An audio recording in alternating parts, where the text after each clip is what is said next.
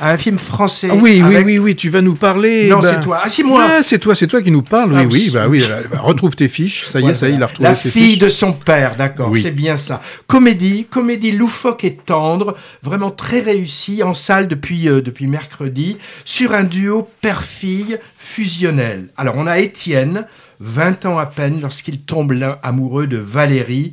Très vite naît leur fille, Rosa, et à peu près aussi vite, Valérie abandonne et l'idylle et l'enfant, sans préavis. Voilà pour le début, montré à toute allure, presque façon film muet, de manière très elliptique. D'ailleurs, l'ellipse narrative est reine dans ce film, aussi bien temporelle que spatiale, et c'est une des qualités du film, justement. hein. Père vont faire apparemment comme si de rien n'était se construisant une vie heureuse et enjouée, rythmée par les facéties du, du papa poule devenu entraîneur de foot. Alors, il paraît un peu entraîneur de foot comme moi, je crois. Enfin bon, mais arrivé euh, à ses 17 ans, Rosa doit quitter le nid pour partir étudier loin, et en plus, le passé semble ressurgir. Alors tout ça est traité de manière légère, sans gravité apparente. D'ailleurs, disons que d'habitude, la famille monoparentale au cinéma, d'abord c'est souvent la mère, ce qui est statistiquement le cas, mais ça nous donne la plupart du temps des drames, comme dans le récent euh, Rien à perdre avec Virginie et Fira. Là, le réalisateur prend un peu le contre-pied.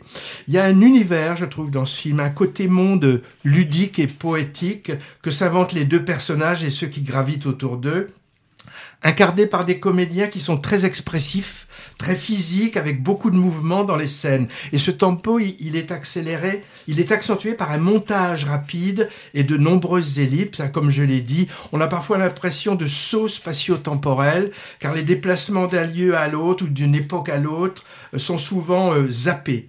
Pour l'aspect fantaisie et pour la dynamique aussi, moi j'ai pensé au travail de Michel Gondry quand il est à son meilleur, ou j'ai pensé aussi à Caro et Jeunet parce que j'ai trouvé un petit côté Amélie Poulain. Euh, ce que j'ai bien aimé, c'est qu'on est souvent surpris par ce qu'on entend et, ce qu'on voit auquel on ne s'attend pas. On se demande comment les scènes vont évoluer et elles ne vont pas forcément du côté imaginé. Je peux citer à ce propos la scène avec Noémie Lvovsky hein, qui nous fait un, un sketch étonnant et plein d'autres aussi. hein. Une petite réserve. Le final au Portugal où le côté euh, poético-sentimental, loufoque fonctionne moins bien. Le rythme qui faisait le sel du film se ralentit, avec en plus une conclusion pas très nette ou, pas trop crédible. Bon, on va dire que, que la presque totalité du film est une réussite. Je remarque que souvent, enfin, je m'entends souvent dire que le final euh, gâche un peu les films. Rarement euh, le final sauve le film. Hein. Je sais pas pourquoi. Euh, les, les débuts sont bien travaillés et les fins passent un peu à l'as. Bon, Étienne, notre Étienne, c'est Nahuel Pérez Biscayette acteur fluet et polyglotte d'origine argentine. Et celui-là, il a dû vendre son âme au diable, parce que malgré ses 38 ans, il semble étonnamment jeunot dans tous ses films. Alors là, c'est plutôt bien vu dans La fille de son père, parce que ça accentue un peu le côté papa copain, ado, euh, attardé. Euh, mis sous les projecteurs en France avec 120 battements par minute et Au revoir là-haut la même année, en 2017. Il mène depuis le début, en fait, une carrière internationale avec une filmographie déjà bien fournie. Tu te souviens, Patrick, il a, embauché, il a empoché la salamandre du meilleur acteur pour ce film en octobre au Festival de Sarlat, et c'est vraiment mérité. Rosa, la fille, la petite, c'est Céleste Brunkel, découverte dans la série Arte en thérapie, et vue en début d'année dans un beau film, Ah, malheureusement, Fifi, ouais. ben ouais, un peu passé à l'as, c'était, tu, tu disais, Fifi, Mm. où elle était rayonnante, comme elle l'est dans La fille de son père.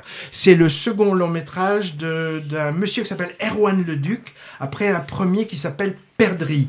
Pas vu, ce à quoi je vais essayer de remédier, car le deuxième m'a emballé. Et en plus, Patrick, j'ai appris que son premier, c'était avec Fanny Ardant. Décidément, elle est partout. C'est une émission spéciale Fanny Ardant. Je vais encore me faire fâcher par mon épouse. Alors là, tu parlais d'ellipse. Il aurait pu pousser l'ellipse un peu plus loin, c'est-à-dire enchaîner directement le générique de début sur le générique de fin.